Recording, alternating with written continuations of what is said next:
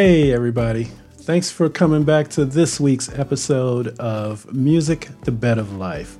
I am so excited tonight. I am having probably one of the best birthday gifts I could ask for tonight. I am sitting here with Mark Lettieri. He's a five time Grammy Award winning guitarist, composer, producer, and instructor based in Fort Worth, Texas.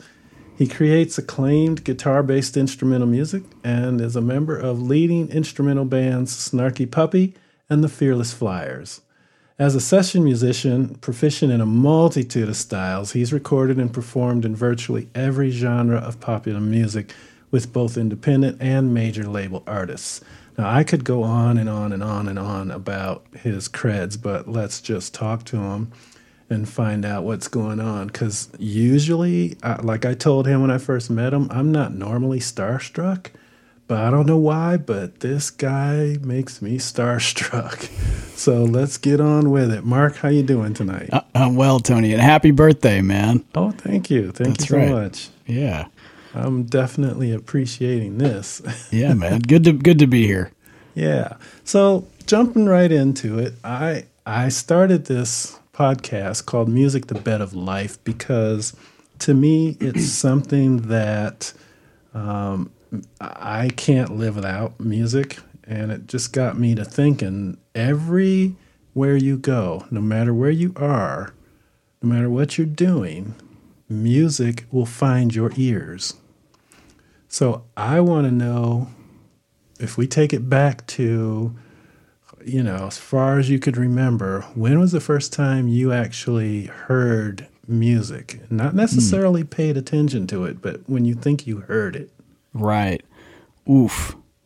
I mean, I was I would have been three or something, you know, something like that. I, in fact, now that you say that, the picture comes to mind of myself, my dad, and my grandpa dancing around in the kitchen to "Heard It Through the Grapevine." Nice. playing on a cassette, a handheld cassette player. And I think in the picture we're all wearing sunglasses. I think I was probably in a, you know, in my underpants or something. and, uh, but that's one of my earliest memories of music was, you know, from my family and just having music around in the house or music in the car while we were going somewhere. And thankfully, uh, my parents had great taste in music, you know, like, like Marvin Gaye and heard it through the grapevine and all that great Motown music and, and, and rock and roll from the 50s and the 60s and early 70s and things like that. So that that's what was in the house growing up. And then, you know, I guess I was so I would have been this was this was this was the 80s for me when I was a little kid, you know, Okay. four, five, six. Um, so there was a little bit of 80s music going in through the house. I remember the uh, the Top Gun soundtrack being on heavy rotation. Did you listen to Miami Oh. Vice? I, I we didn't really watch it. Miami Vice. No. Uh, yeah, we were a Magnum PI household. Oh, yeah, that was good. My too. dad was a huge Magnum fan. Well, he still is. uh, so that that was that was my earliest memories of music. Um, and uh, you know, the guitar thing just kind of happened organically. I think um, there there was always a guitar in the house. Uh, my dad has one. He's had an old acoustic forever. You know, and so I used to kind of mess around on that, and um, eventually kind of started discovering music on my own, you know, listening to the radio and and like the modern rock stations of you know the mid 90s, which was kind of when I was learning guitar.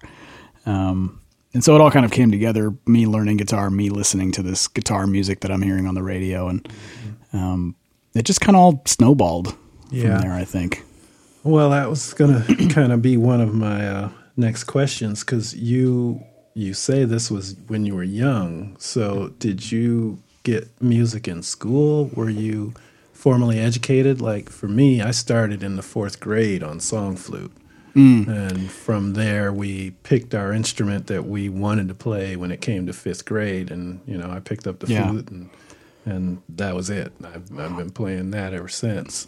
Right. Well, I mean, there was there was music in in our schools, thankfully. Um, but I mean, obviously there wasn't guitar, but like early on, you know, third, fourth, fifth, fifth grade, like there was concert band. You know, so there, yeah, kids took flute or saxophone or something like that. Um, I was more into sports. I think that was kind of my thing. Um, and so when I did start learning guitar, you know, at about like 12, um, it was mostly just like private instruction or learning on my own, um, or just jamming with friends kind of thing. Um, I had some great private teachers um, as a kid, you know, just who would come over to the house or I'd go to their house, just like you would any sort of uh, independent guitar guitar teacher. Um, but I got real serious about it in high school, um, and that's when I found a teacher that could teach me theory and modes and, and proper ways of doing things. Oh, what grade But, was that? Uh, I was probably 14, I think, when I started. 14. And I, what's that? Yeah. like so I was like a freshman. Freshman in high school? Yeah, I think I just started my freshman year. Well, actually, yeah, I think I, you know, I think I started with my teacher was named Gordon Kahn, and he, I guess it was probably 15, 14 to 17, maybe 15 to 17, something like that. Mm-hmm. Kind of the meat of my high school years was, was studying with him. uh, and it was great. I mean, it was really, really informative and helpful. And, um, I didn't go to college for music, though. I went for advertising and public relations, actually. No, I, I get it. I yeah. get it. So, um, but you know, the music was always with me, and I, I sought out uh, different mentors and people to learn from, and, and took a little bit of jazz guitar in college as like an elective. So it wasn't part of my coursework, but it was just for some like extra credit hours. Uh, and that was great. I studied with th this guy named Tom Burchill, who was a fantastic straight ahead jazz guitar player, um, who actually didn't really teach me straight ahead jazz because I didn't want to learn straight ahead jazz. I just wanted to learn sort of the essence of jazz harmony and some new chords and some new ways of harmonizing things and figuring out melodies and stuff like that. So it was really helpful in that regard. Um, in that, you know, he never tried to make me a, a bebop guy. Not that there would have been anything wrong with that, but I think he knew that that wasn't really my calling. So How did you know that? Is that just because that was what you were listening to during those well, times? I mean, I was listening to straight ahead jazz. I mean, I, I I wore out this George Benson record that I had. I mean, it was it was one of the early ones. Um, wow, called George Benson's Cookbook, I think it was called. Um, but you know, serious, great bebop and a lot of you know rhythm changes and, and jazz blues kind of stuff. And I, you know, I tried my hand at it, and you know, was went down that path for a minute, but um, you know that you you just kind of like understand what it is that makes you you and you you try to focus on the things that you really feel are your strengths you Right. um and so I, I think for me there were you know jazz was kind of a i don't want to say a weakness but i knew it was something that was going to take a lot of time to develop so i chose to develop it a little bit but then work on my strengths which were just other things so I you you as a younger kid started learning modes and and modal scales. I'm assuming to go with that. Yeah. Um, I had a friend of mine. I'm gonna give him a shout out right now. CT Groove. I remember in the day back when we were playing in our little high school band, uh, four nights a week in a bar. Uh, Yeah. And he went to uh, Cranbrook, Cranbrook uh, a school in Michigan, and he learned modes, and and he started coming back trying to teach us all this cool stuff. Um, I didn't get it then. Wish I had, but I just I just remember that he was playing well beyond his his age. So I'm assuming that helped you out in everything you're doing. Is that true?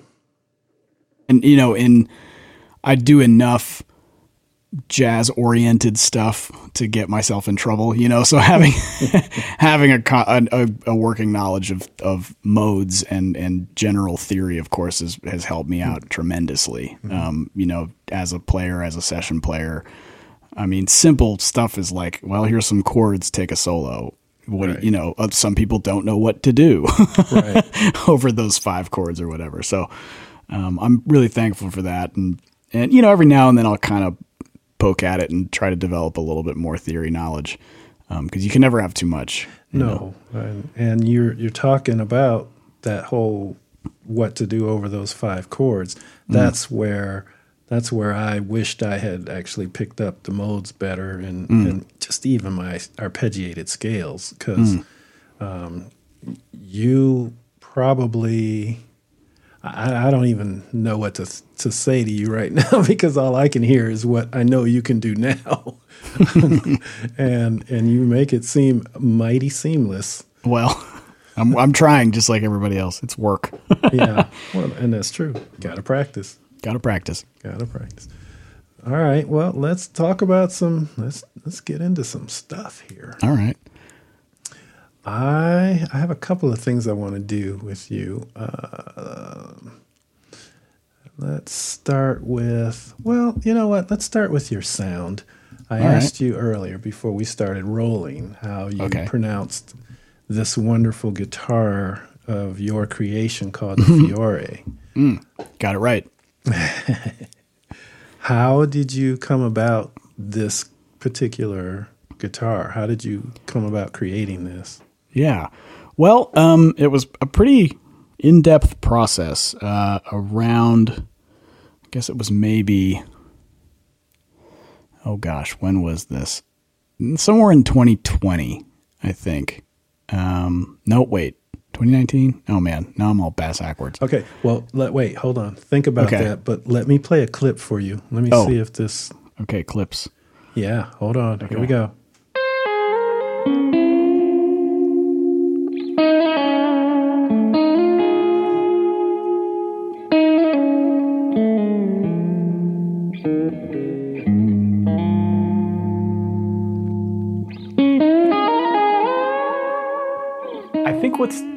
Most exciting about this guitar is that it really allows the player's individual personality to come through. I like my guitars to be a, a blank canvas, an open canvas of, of free space, a blank slate, however you want to call it, so that I can hear myself. This might sound silly, but I don't know if I want to hear the sound of the guitar. I want to hear the sound of me personified through the guitar.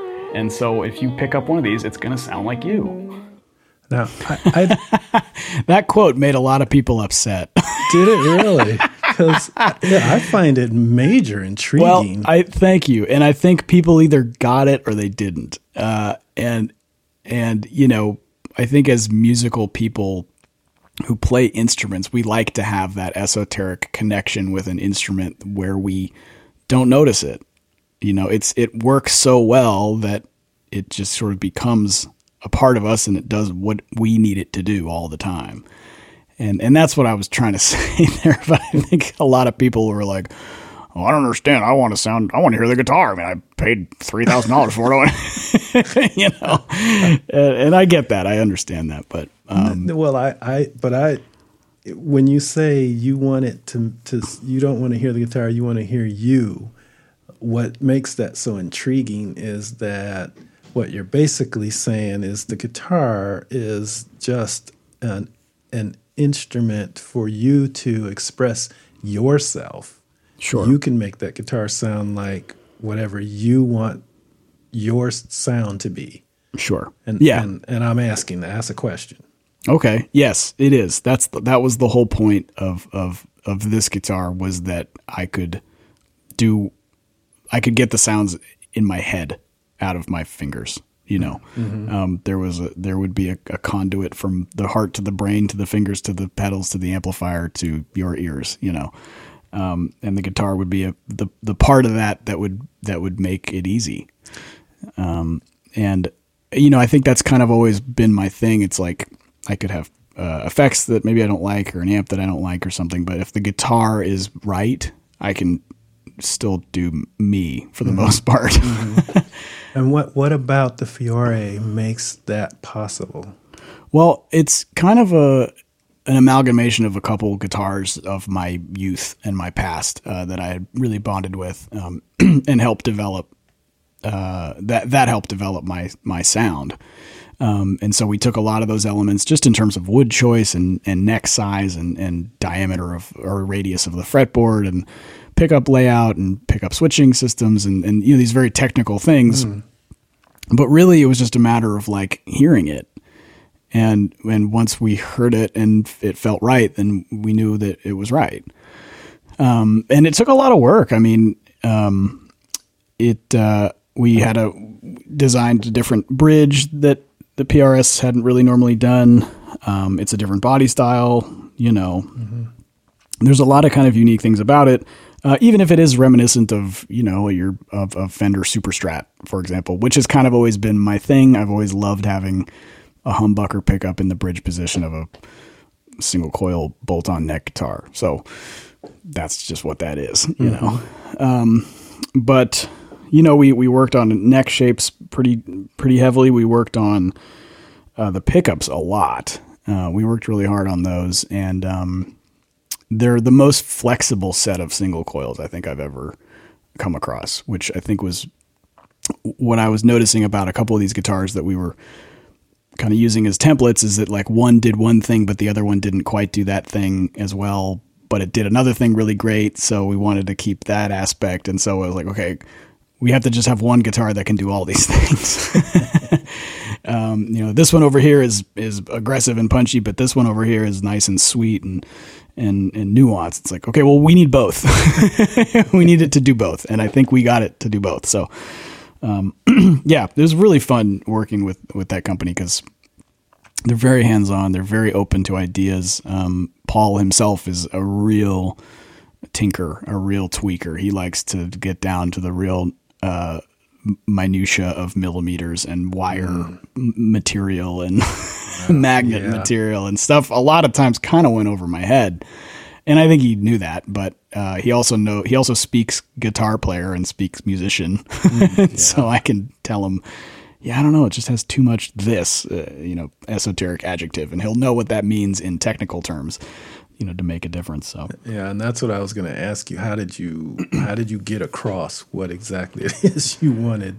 Uh, a lot of phone calls, a lot of emails. I went up there a couple times, you know, uh, we tested things out and and um, a lot of well you know a lot of this was done during the pandemic actually mm-hmm. so mm-hmm. um, there was a lot of trips to FedEx and a lot of you know hand sanitizing and masks and things yeah. like that but um, yeah a lot of trips to FedEx and uh, I have a whole box of bodies not not human bodies, but uh, yeah, guitar, guitar, bodies, uh, that we you know were different color samples.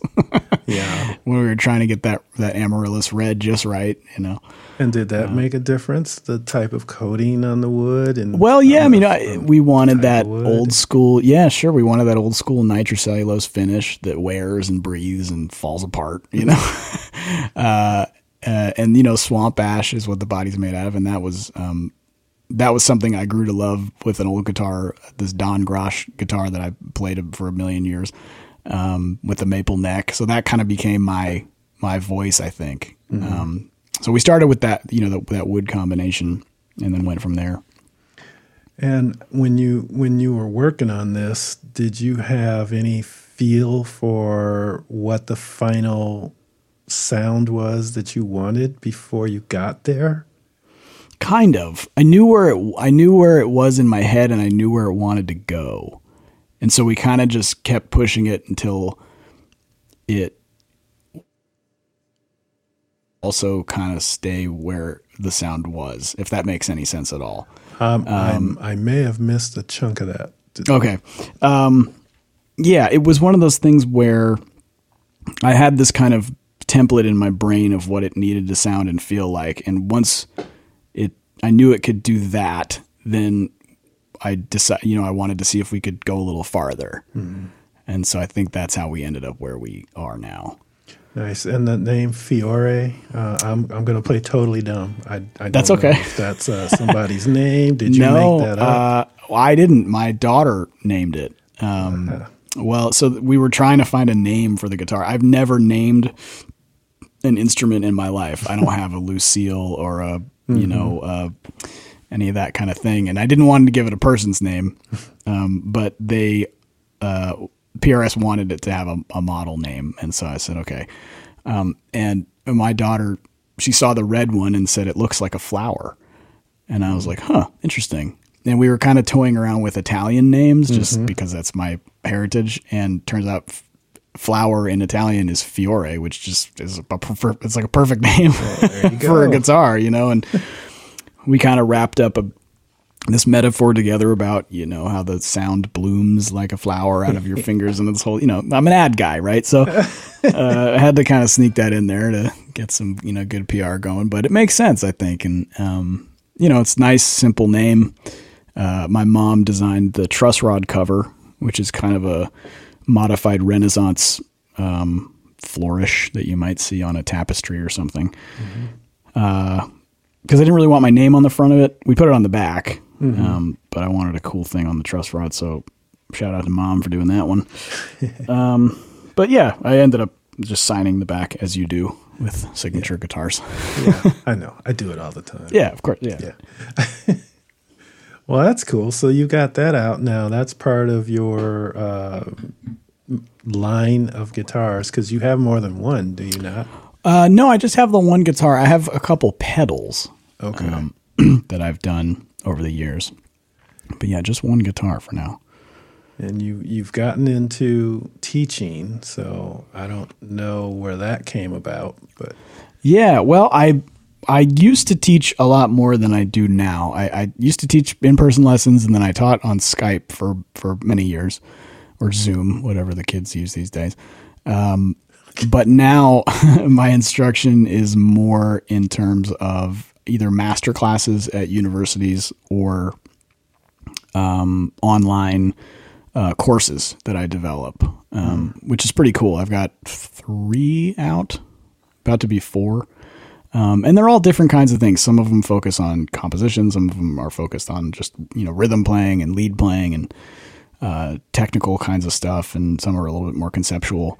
Um, so that's usually what I, I direct people towards if they are asking for personal lessons. I just don't have time to do it anymore with with the touring and the recording and things like that. Mm-hmm.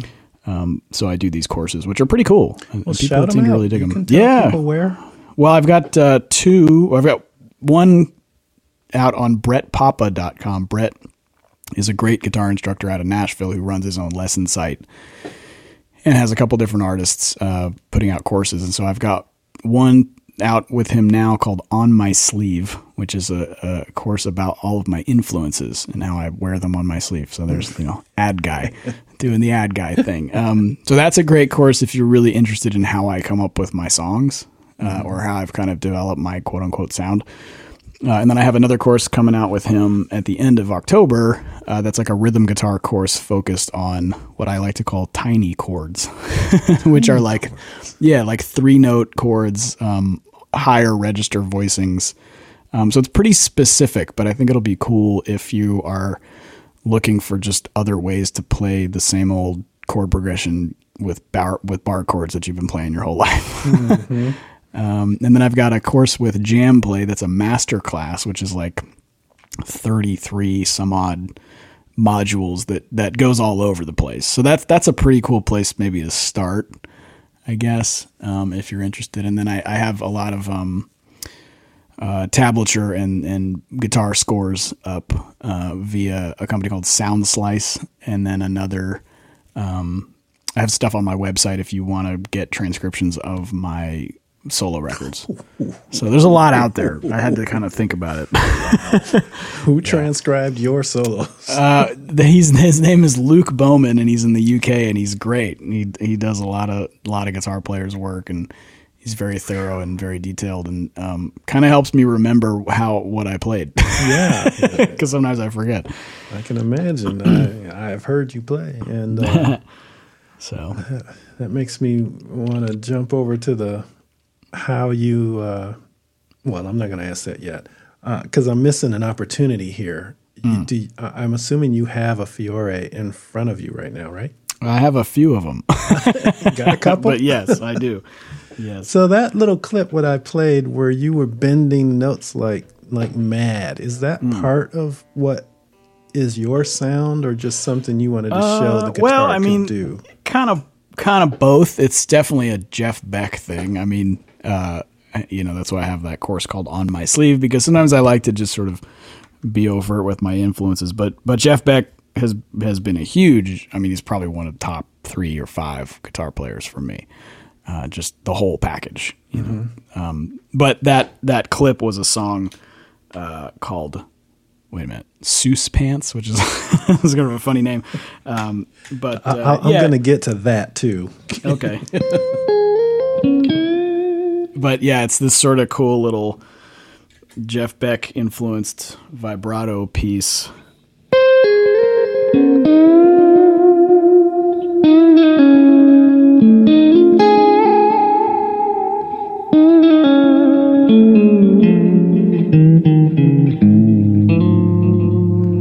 I got a lot of delay on here, but um, yeah, that's the ballad I wrote uh, for my wife. It's it's named after a pair of her favorite pajama pants that we call her Seuss pants because it, it looks like a pattern that you would see in like the Lorax or some book like that. So um, See, yeah, now that makes sense. there you go. Well, uh, that's the beauty of uh, instrumental music is I can title it whatever I want because know. it means something to me, but it might mean something totally different to you. Right. I, I'm all over that. There you go. That's pretty crazy. And and you playing that uh that's I'm not a guitarist. So let me put that out there right now. okay. I'm not a guitarist. So Yeah. when you're playing playing that, you're bending strings and you're using that bar thing. right. Yep. It's yeah, it's, the- it's the whammy bender? bar, the vibrato bar, the tremolo bar, the I think most people call it the whammy bar. So the whammy bar. Uh, but yeah, it's it's a oops, it's yeah, it's a whammy bar. A lot of like bending the bar down and, and letting the springs pull the string up. That's a very it's a very Jeff Beck kind of thing. Um,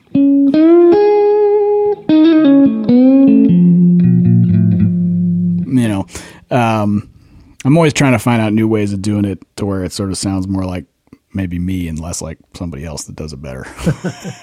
And did you design that bar as well in your guitar? we worked on it together. Yeah. so Um, it fit, you know, your Right. feel.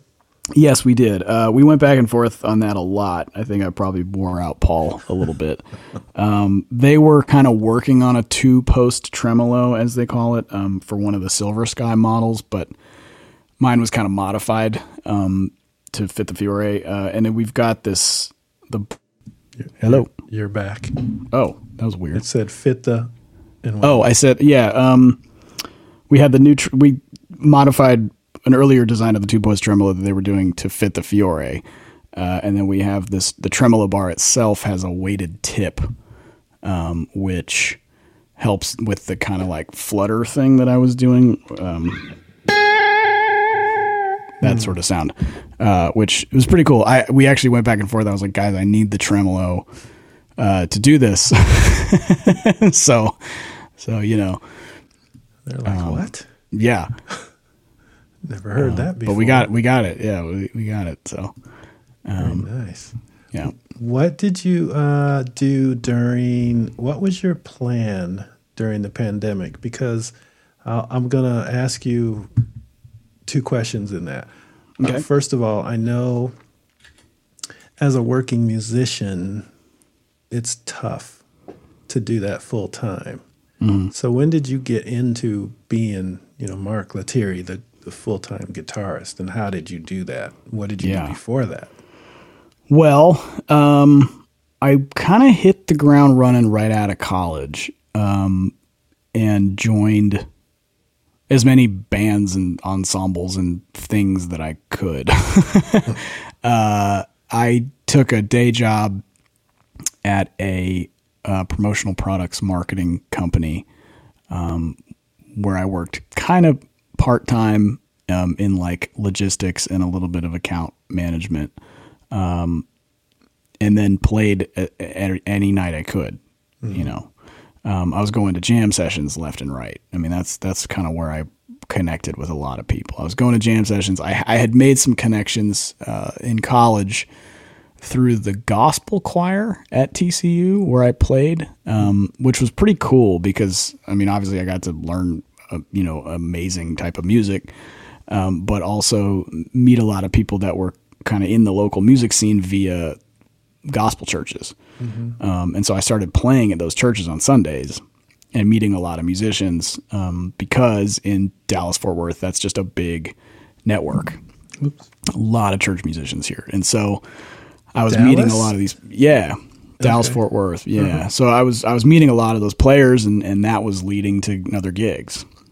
You know, um, and then I was playing in cover bands, and I had a couple original bands, and uh, you know was starting to do some recording as a session player, and uh, just a lot of freelance work. You know, I mean everything, man, really everything. Yeah. Uh, and then it, you know, just kind of came to the point where I was like, well, I don't think I need to go to this job anymore. I've saved up some money, and so I quit. And that was like 2008, I think. And I've just been at it ever since. and you know, it's it's morphed over the years. I mean, now I'm sort of more uh, in an artist role um, now, but but I still do some of the same stuff. I mean, I still do loads of sessions, and, and I'm you know, of course I'm a band member with, with Snarky and the Fearless Flyers and stuff. But um, you know, my my focus, I really like doing my thing and making my records and playing my shows and playing my songs for people. So Since you brought it up, let's uh, let's jump into Snarky then. All right. Because I, I was kind of leaning towards what was your plan during the pandemic. okay, yeah, Because while while that was going on, Snarky wasn't touring. That's for sure. right. Well, nobody was. Yeah, exactly. yeah. So was that like a scary time for you? Um, yeah, it was not fun. uh, it was not fun. Yeah, I mean, the first couple months were dreadful, to be honest. I mean, you know, just seeing all of my calendar disappear, and uh, and yeah, I just kind of went into survival mode. Uh, I I uh, was just in front of the computer all the time. Uh, I taught a lot of Skype lessons, a lot, and it was you know I was I'm grateful for the work. I'm grateful that people um, were interested, you know. Um, but it, it it was pretty burn burning burnout time there just because it was a lot, you know. But I had to do it. I mean, I had to survive. And I think we all were, you know. So I'm grateful for the people that donated who took a lesson, you know, because they kept they kept our mortgage going, you know. Yeah.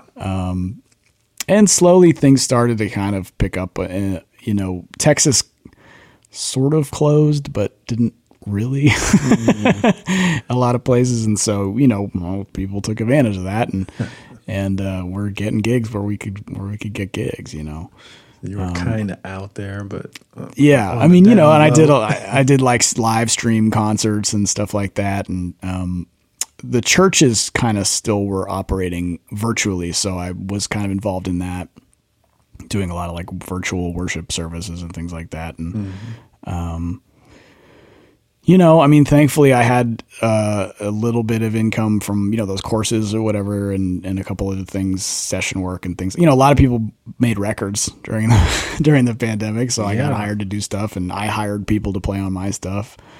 Um, so, you know, I guess all this to say uh, I'm grateful for people that hired me or took lessons from me during that time. Um, you yeah, had a little bit of a pipeline, kind of. I had a little bit of a pipeline, yeah. Um, you know, and so, uh, but um, it was, it, yeah, it was no fun. and was the guitar there already? Your Fiore? Uh, no, we were working on it. oh, Um, yeah, it came out in 2021, January 2021. So, so in 2020 we were designing it. oh, okay. So that was fun. I mean, that kept, you know, that was definitely a, a source of inspiration there.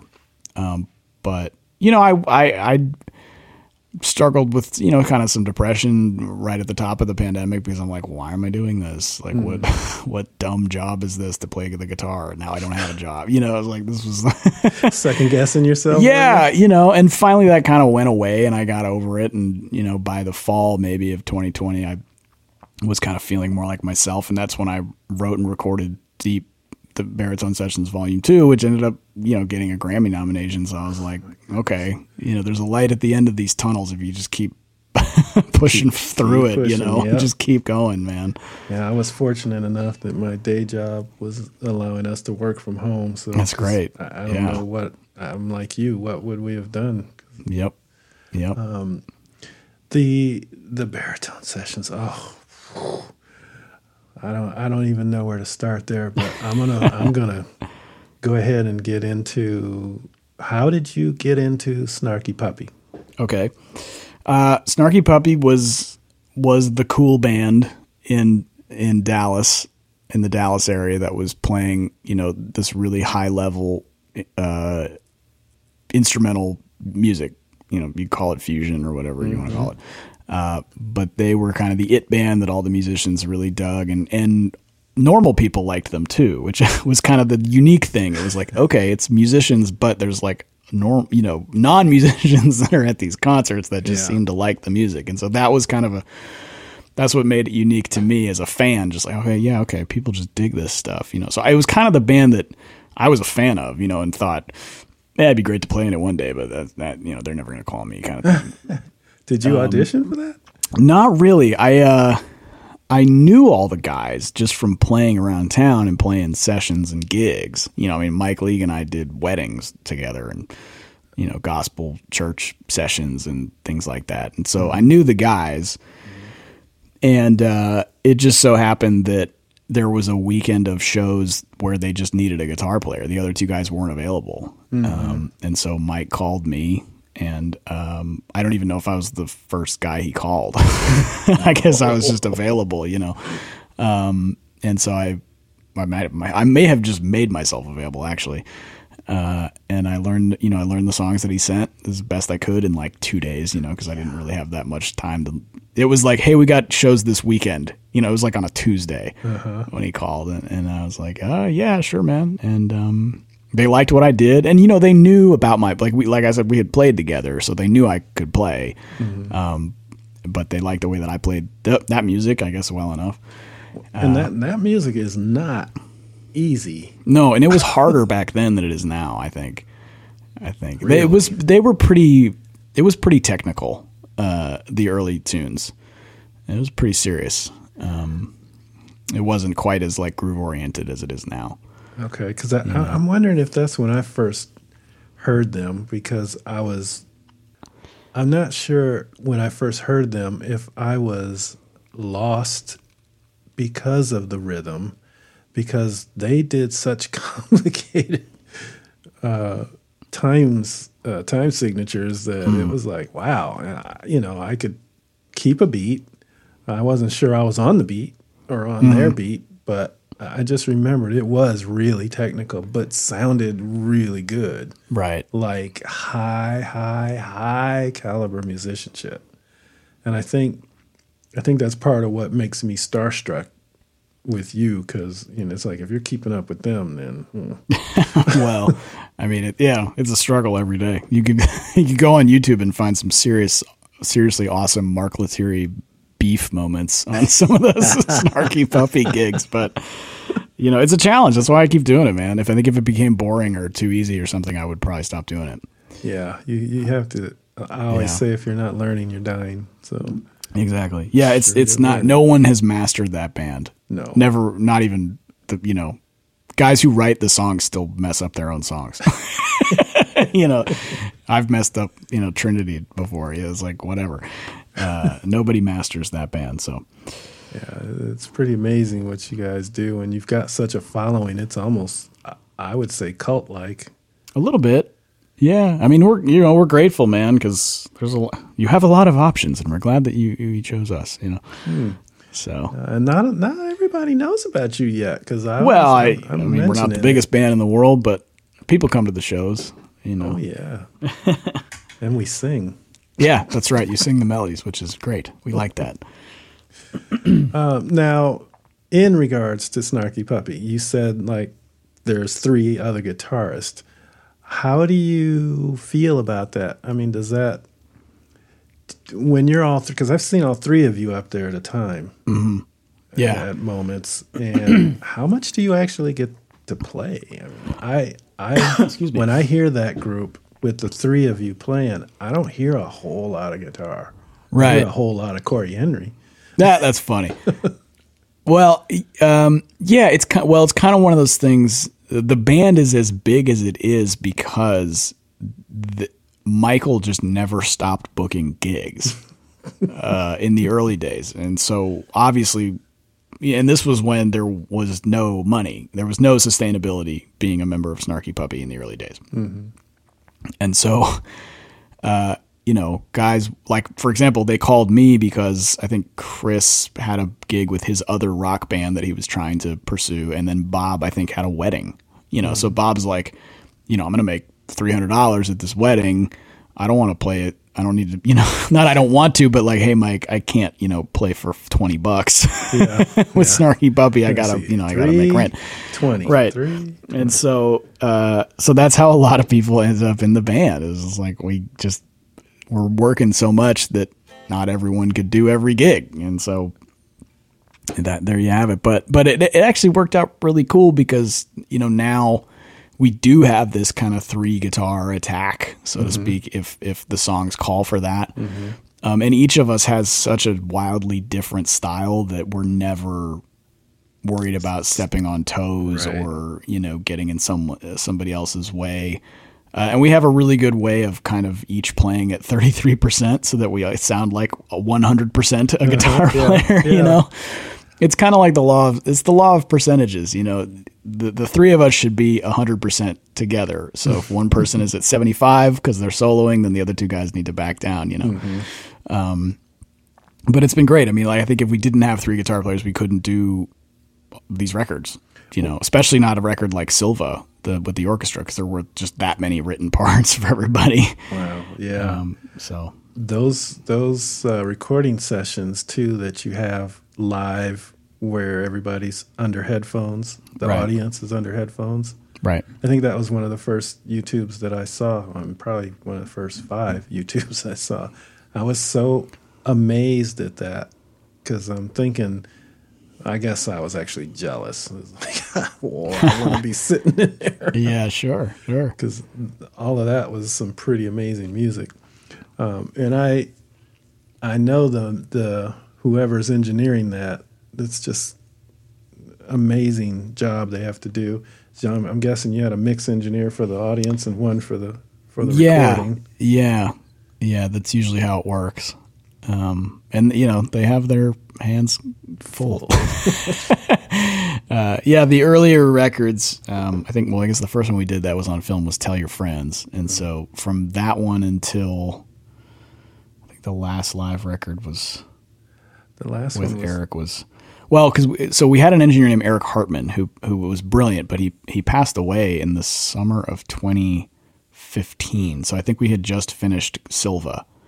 Um, so he had done all those from Tell Your Friends up to Sylva, and then uh, we started working with a guy named Nic Hard who has done uh, the records since. Um, but both of those guys are amazing, and you know just. I guess they just are good with, with input lists or something. yeah, yeah. you know, I don't know how that. Uh, I don't know how they do it. I don't. I don't ask. I think if I asked, they would just get mad. I'll tell you like, Shut up and what, play the guitar. the sound at at, at Mesa um, was amazing. Oh, good. amazing. I mean, clarity like you wouldn't believe. Well, that was uh, that's our front of house engineer Michael Harrison, um, who who uh, he's from uh, Scotland actually, but he's been traveling with us for years, and he did the audience mix for the Empire Central live record. I think. That's the one I was thinking. Yeah.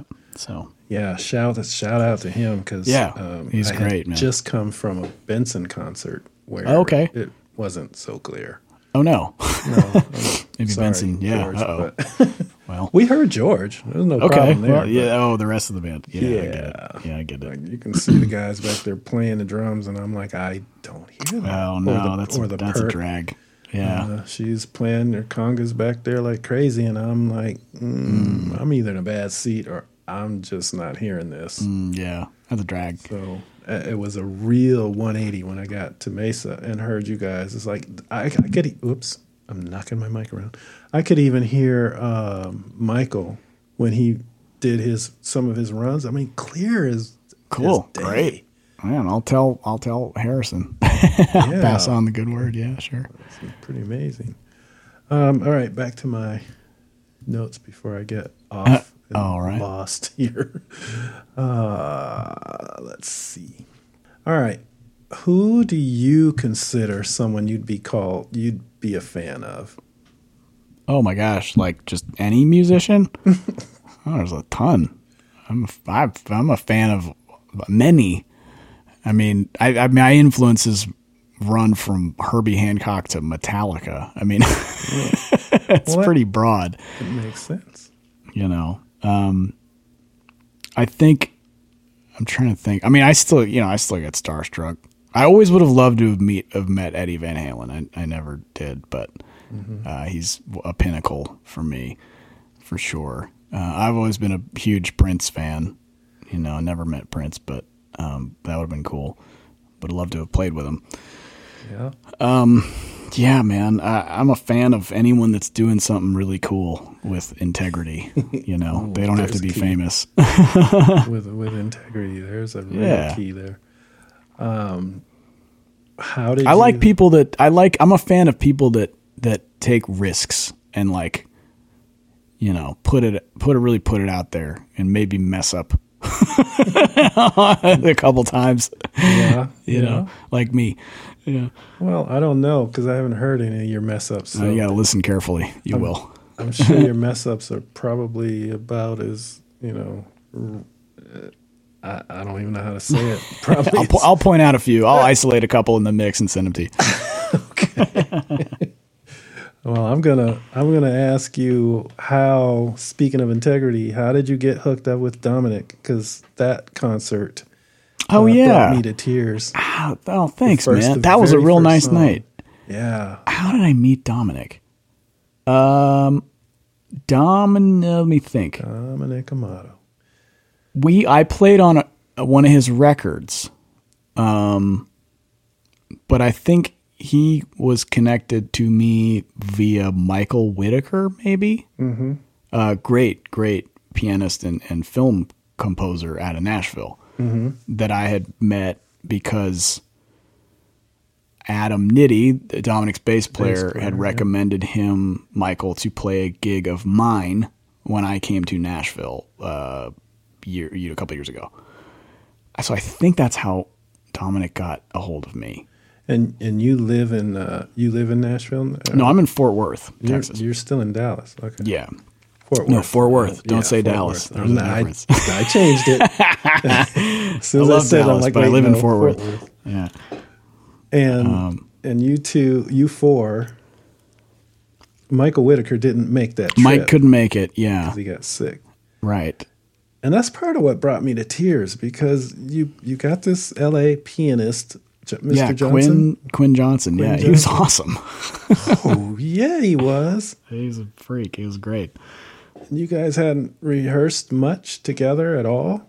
Uh, no, not really. I mean, we just, you know, we went and did a sound check. Uh, and that was, we did kind of like a little bit the night, the first night where we played in the small side of that venue. Mm-hmm. We did a run through uh, earlier in the day, but that was it. I mean, you know, and Quinn had, Quinn had like a day to check out the music, if even like a half a day to check out the music. Boy, So he was, he had, he had the charts going, you know.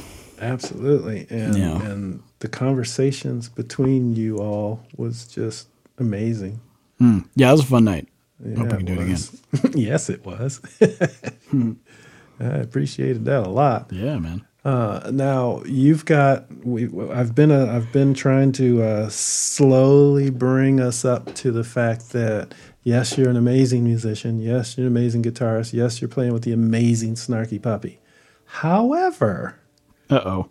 however, we've still got to move right on one more step to the amazing Mark Lettieri, because I have now moved on from your the guitarist for Snarky Puppy. I've gone to this is Mark Lettieri, guitarist. Okay. And the reason why is I'm going to play it as we Okay. speak. And you're going to Okay. explain some stuff to me. Uh oh.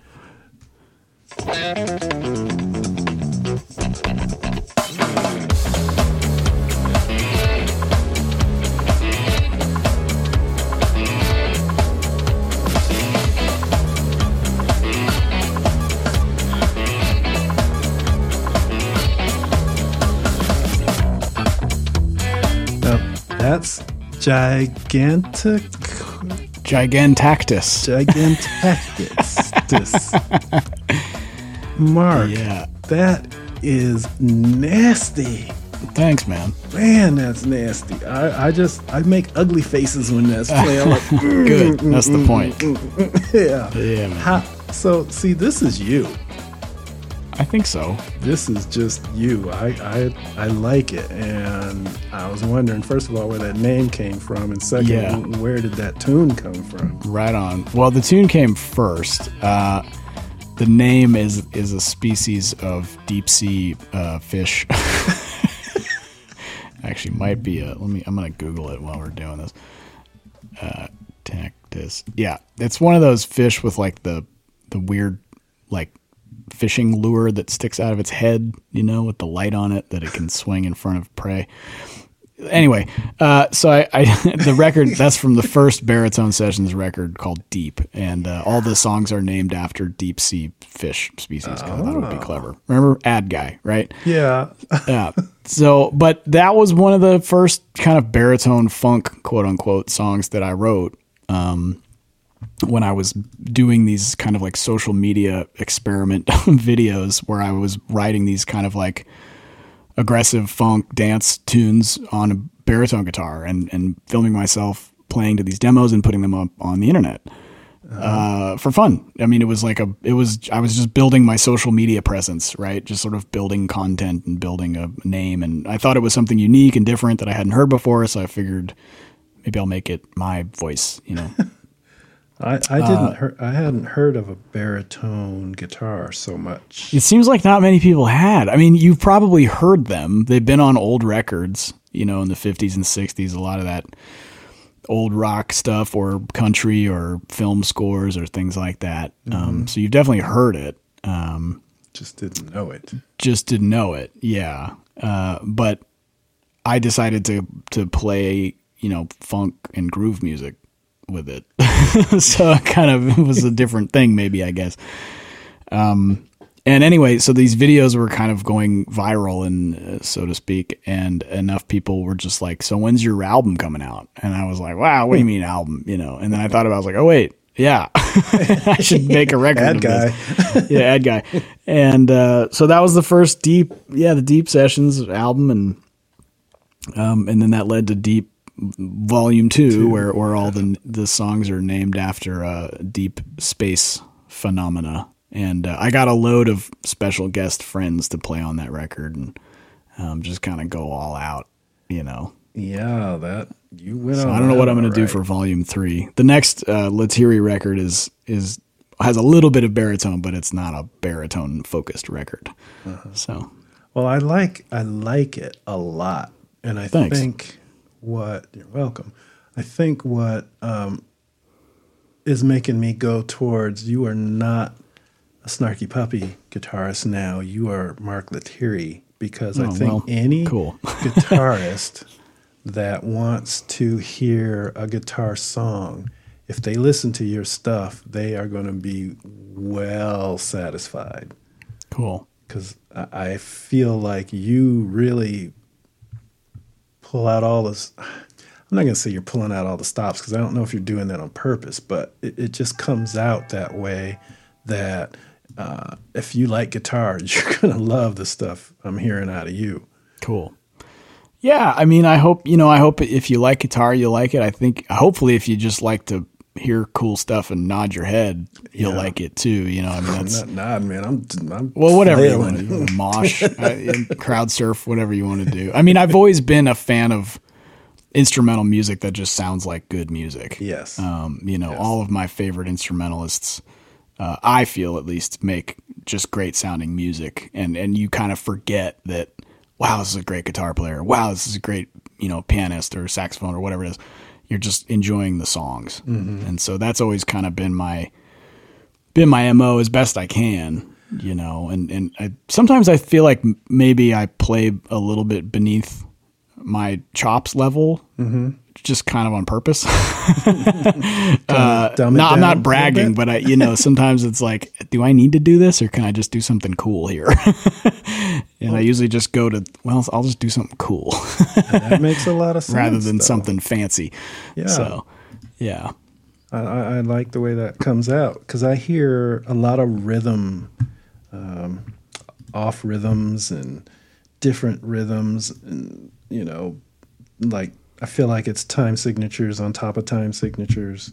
Hmm. Tell me if I'm wrong, but some of the songs I've heard, it's like, wow, Right on. Where did you get that from? Because you did one one uh, interview somewhere where you said, "If it sounds cool, that's what I want to do." Yeah. Well, I, I think I was telling the truth. Yeah. It, yeah, I think that's that's the thing. I want it to just sound cool. Mm-hmm. It, it, like I, I guess there, there's sort of a stigma in, I guess maybe in, in a lot of instrumental music, particularly guitar music, where players seem to want to rely on ability. And you know, as a listener, I can tell if you're good in like four bars. Like, like beyond that, give me a cool piece of music. Yeah, yeah, you know, like your blazing guitar solo or is not going to help a bad song. there you go. you know, um, I find yeah, and and so I try to I try to be like, okay, is this a cool piece of music that I can dress up with neat guitar playing, but but at its core, what are we doing here?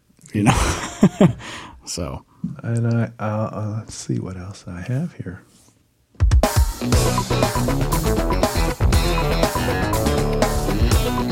You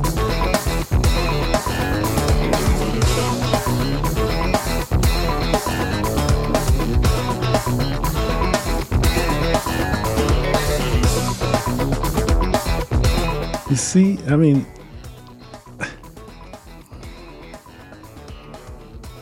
that's just a lot of guitar going on here, even though you've got all the other rhythm. it's just one riff that's repeating. Not now, though. well, it's different. This is the B section.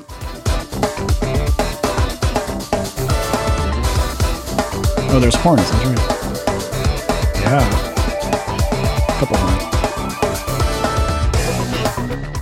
You see, so he- here's another thing that I love about this. I would hear that first bit of that song, and I'd be like, I need to buy that. Cool. I don't get that on today's much of today's music. Hmm. All right. It's like I don't. I'm not going to just stream that. I I want to buy that. Well, right on. Thanks. So that's the Yeah, it's a groove tune, I- man. I mean, you know, it's it's a groove tune. Uh, The the sort of the baritone funk kind of music is like it's groove based, and the hooks are via uh, riffs, not necessarily like melodic Mm-hmm. lines so much as it is like cool riff after cool riff, but not too many cool riffs to where it turns into riff salad, but just the right amount of riffs. Yeah. Play me something. Play you something? Play something. All right. Come up with something that you would tink around with, like some rhythm that would maybe turn into a song. Okay. Well, let's see what we can come up with. Uh, I'll just groove on something. let's see. There's a lot of reverb. Hang on. All right. Uh, let's see. One, two, one, two, three.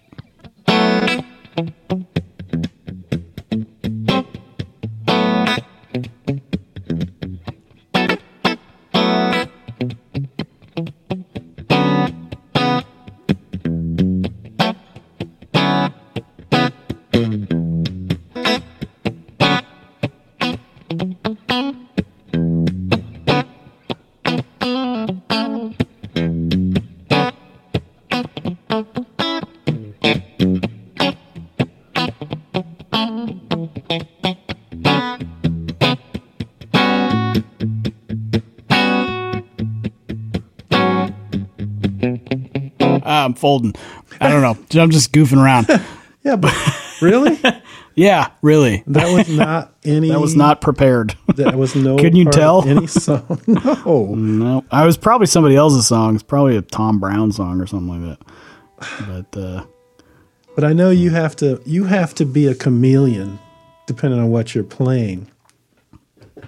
Where you're gonna either be playing, you know, rhythm comping like that, or you might be playing some smooth, silky smooth chords. yeah, like that's what I wanted to do. I wanted to go.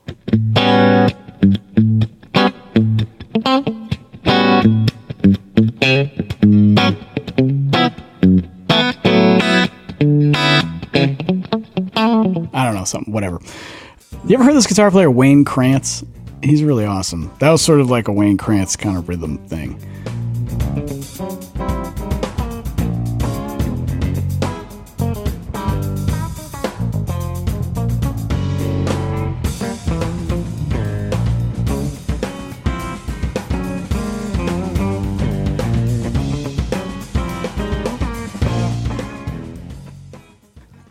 Check him out. He's insane. I'm going to add him Yeah. to my little list as we speak here. So Wayne Krantz. Wayne Krantz. Yeah. K R A N Uh, K R A K R A N T Z. T Z Krantz. Yeah. Okay. So I just I just actually added him to my game that we're about to play. Okay. Let's go. It's I like games. It's, uh, I, I don't know how much time you have, but I don't want to take up too much. All of it. good. All good. Um, okay, so we're gonna play the one word game. Ooh. I'm gonna mention a, a guitarist, and you're gonna give me one word reaction. Okay. Okay. BB King, Sweet. Pat Metheny, Moody. Lee Ritenour, Smooth. George Benson. Badass. he is. Man, screw that guy. He can play all that and sing it all. I know. I know. I know. I, I, I don't know how. He's got to have perfect pitch. Although, you know, have you heard of Donald Sonis?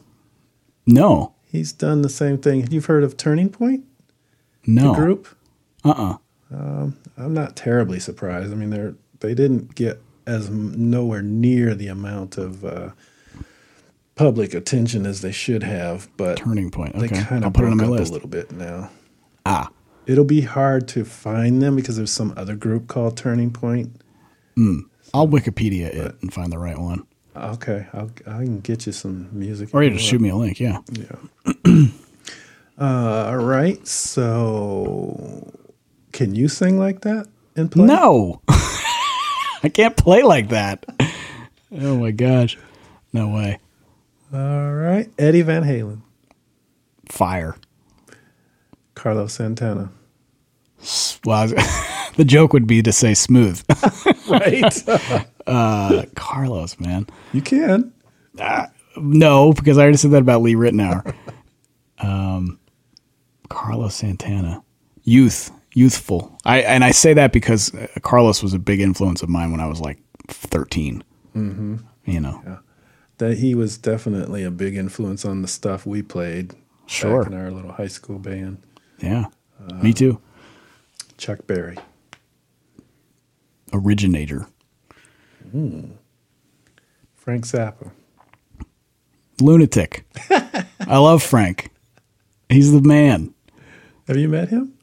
No, well, he passed away in '93. Um, but I'm I'm buddies with Dweezil, his son, um, and I played with Dweezil a couple times. Yeah, really, really amazing cat. Nice. Kurt Cobain. Grunge. Now this will be interesting. Judged right. on what I'm judging on what I just heard. Jeff Okay. Beck, Genius. Joe Satriani, Influence. I was a huge Satch fan growing up. yeah, Man. Yeah. Steve Howe, Yes. Are you serious? I I I'm familiar with Steve Howe in Yes, but I I I'm not like a student of Steve Howe. That's what I wrote down here. Yes. Okay. yep. Well. I guess I could have said no. Um, Kurt Rosenwinkel. Funny. Kurt's a hang, man. I mean, aside from the fact he's a genius, brilliant player, he's just a he's a hoot, man. We did this thing at the Ground Up Music Festival. It was like a little guitar clinic with him, uh, Isaiah Sharkey, myself, and Chris McQueen, and it was just a bunch of jokes. he was great. He's a great hang. That's funny. I, I get that out of you. Actually, you, seem like you have a good sense of humor. Well, you have to if you play if you're in the music business. Wayne Krantz. Time feel. What? Time feel. Yeah. Nice. He has the most amazing time feel, like how he just dances around a, a beat and manipulates quarter notes and sixteenth notes and stuff. It's pretty amazing. Wow. All right. Well, you blasted through my list. Okay, I, I was well, uh, almost sounded rehearsed. uh, I don't know. I mean, I'm well, I'm pretty familiar with just about everybody you mentioned, but uh, yeah, I was afraid I was going to hit somebody and you'd be like, ah, I don't know who that is. no, I know every guitar player ever, Tony. Nice. See, and, there, and therein is why you have the talent on your craft and that, that oh, you have. Shucks. Um, okay. I'm going to probably ask one more question and then Okay. we'll probably wrap this up. All right. Happy birthday to me. Yeah, happy birthday, man. 29, right? Uh huh. Yeah. Yeah. Heck yeah. Starting at 29, just hitting it. um, and I think I I think I asked you this earlier in the interview, but music's a hard business. Mhm. When did you first think you could make it full time? Uh, well, I'm trying to think. I mean, it may have just even been an issue of like looking at my checking account and being like, "Oh, I've Now. saved it." I, yeah, now maybe I don't know. I've I saved. Well, you know, it was kind of back in 08 when I was finishing up the you know working at that marketing company and it just felt right. It just felt like it was time to to go. Uh, like you know, it because that was a safety net. But in order to really make this work, you have to take risks. And you know, I always kind of made sure that there was something to quote unquote fall back on. Um, but you know, for me, it's always been about you know taking the risks and doing the work and setting myself up so that I can kind of have the career that I've always imagined in my head, which simply put is making music I love with people I care about and making a living doing it. Nice. Right? So if if I'm if I'm uh, touching on those pillars, then I'm I'm headed in the right direction with everything that I do. Well, I think you're touching the right pillars because Right. I haven't heard anything yet that it, it's uh, it it all has meat to it. Hmm. Well, thanks. You know, nothing seems superficial at all. It sounds like some music that is fun. You know, some of it's fun, some of it's very deep in the way that it, when you're playing with Snarky Puppy. And by the way, the concert that you were playing on, I was kind of glad Cory wasn't there. well, Cory hasn't been in the band in about seven years. Oh, he hasn't. Okay, so I'm just listening to old stuff. Yeah. Okay. Well, it's still Cool. great. I mean, you can still listen to the old stuff. I, and I love the old stuff. Sure. But I was just kind of pleased that it seemed like you were kind of the feature for this one. Oh, really? I don't know. How, I mean, I usually get about two solos a night.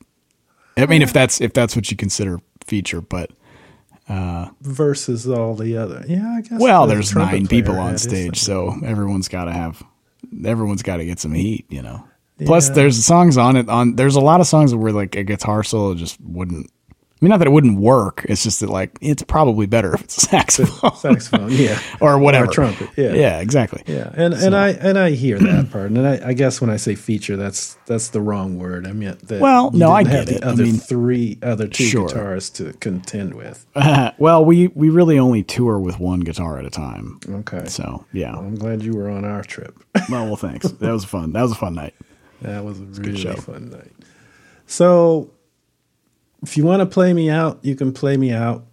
But I'm going to go ahead and wrap this up. I've had a wonderful talk with you. Should I just play under you while you talk? You can in a minute. okay. I've had a wonderful talk with you today and uh, got some insights about you that I think everybody will appreciate. And I, I definitely want to give a shout out for everybody to go and look at Mark Lettieri music. Yes, please. not just Snarky Puppy. Um, you can find his music at marklettieri.com. And anything else that we come up with after we stop rolling, I will put into the description of the podcast. cool. Is there anything you want to say in your behalf, admin? Uh, let's see. Well, you can follow me on all social media and check out my website where I post all my tour dates. Um, I have a new album. It's kind of new. It came out in August called Live at the Iridium. Out, by, well, it's out by midnight. Live at the Iridium, which is a really fun live record that I did with my band, the Mark Lettieri Group. Uh, playing, I think it's got 14 songs on it from almost my entire catalog. Uh, We recorded two nights at the Iridium, and um, I've heard it. It's Yeah. great. It's yeah, that's a good one. Great. And uh, I should have another Mark Lettieri solo album next spring. So stay tuned. Yeah, All right. Well, thank you so much, sir. sure, man. Let's call this a wrap. All Thank right. you Thanks, all Tony. for uh, you're welcome. Thank you. Thanks everyone for listening to this week's episode of Music the Bed of Life. You will find Mark's interview coming out soon, very soon. Thank you, sir. Sweet. Peace. Have a great evening.